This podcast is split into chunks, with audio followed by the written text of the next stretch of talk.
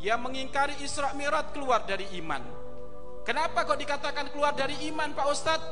Lawang Allah sudah cerita di dalam Al-Quran dalam surat Al-Isra Subhanalladzi asra bi abdihi lailan minal masjidil haram ilal masjidil aqsa alladzi barakna haulahu linuriyahu min ayatina innahu huwas samiul basir Allah yang berfirman lah kok ente ngingkari atau jangan-jangan pakai kopiah tapi hatinya nggak beriman memang kita itu unik orang tua kami kita itu unik bapak ibu kita itu kalau urusan bab firman Allah itu benar nggak Al-Qur'annya? Surat apa? Pasti ada kalimat kayak gitu.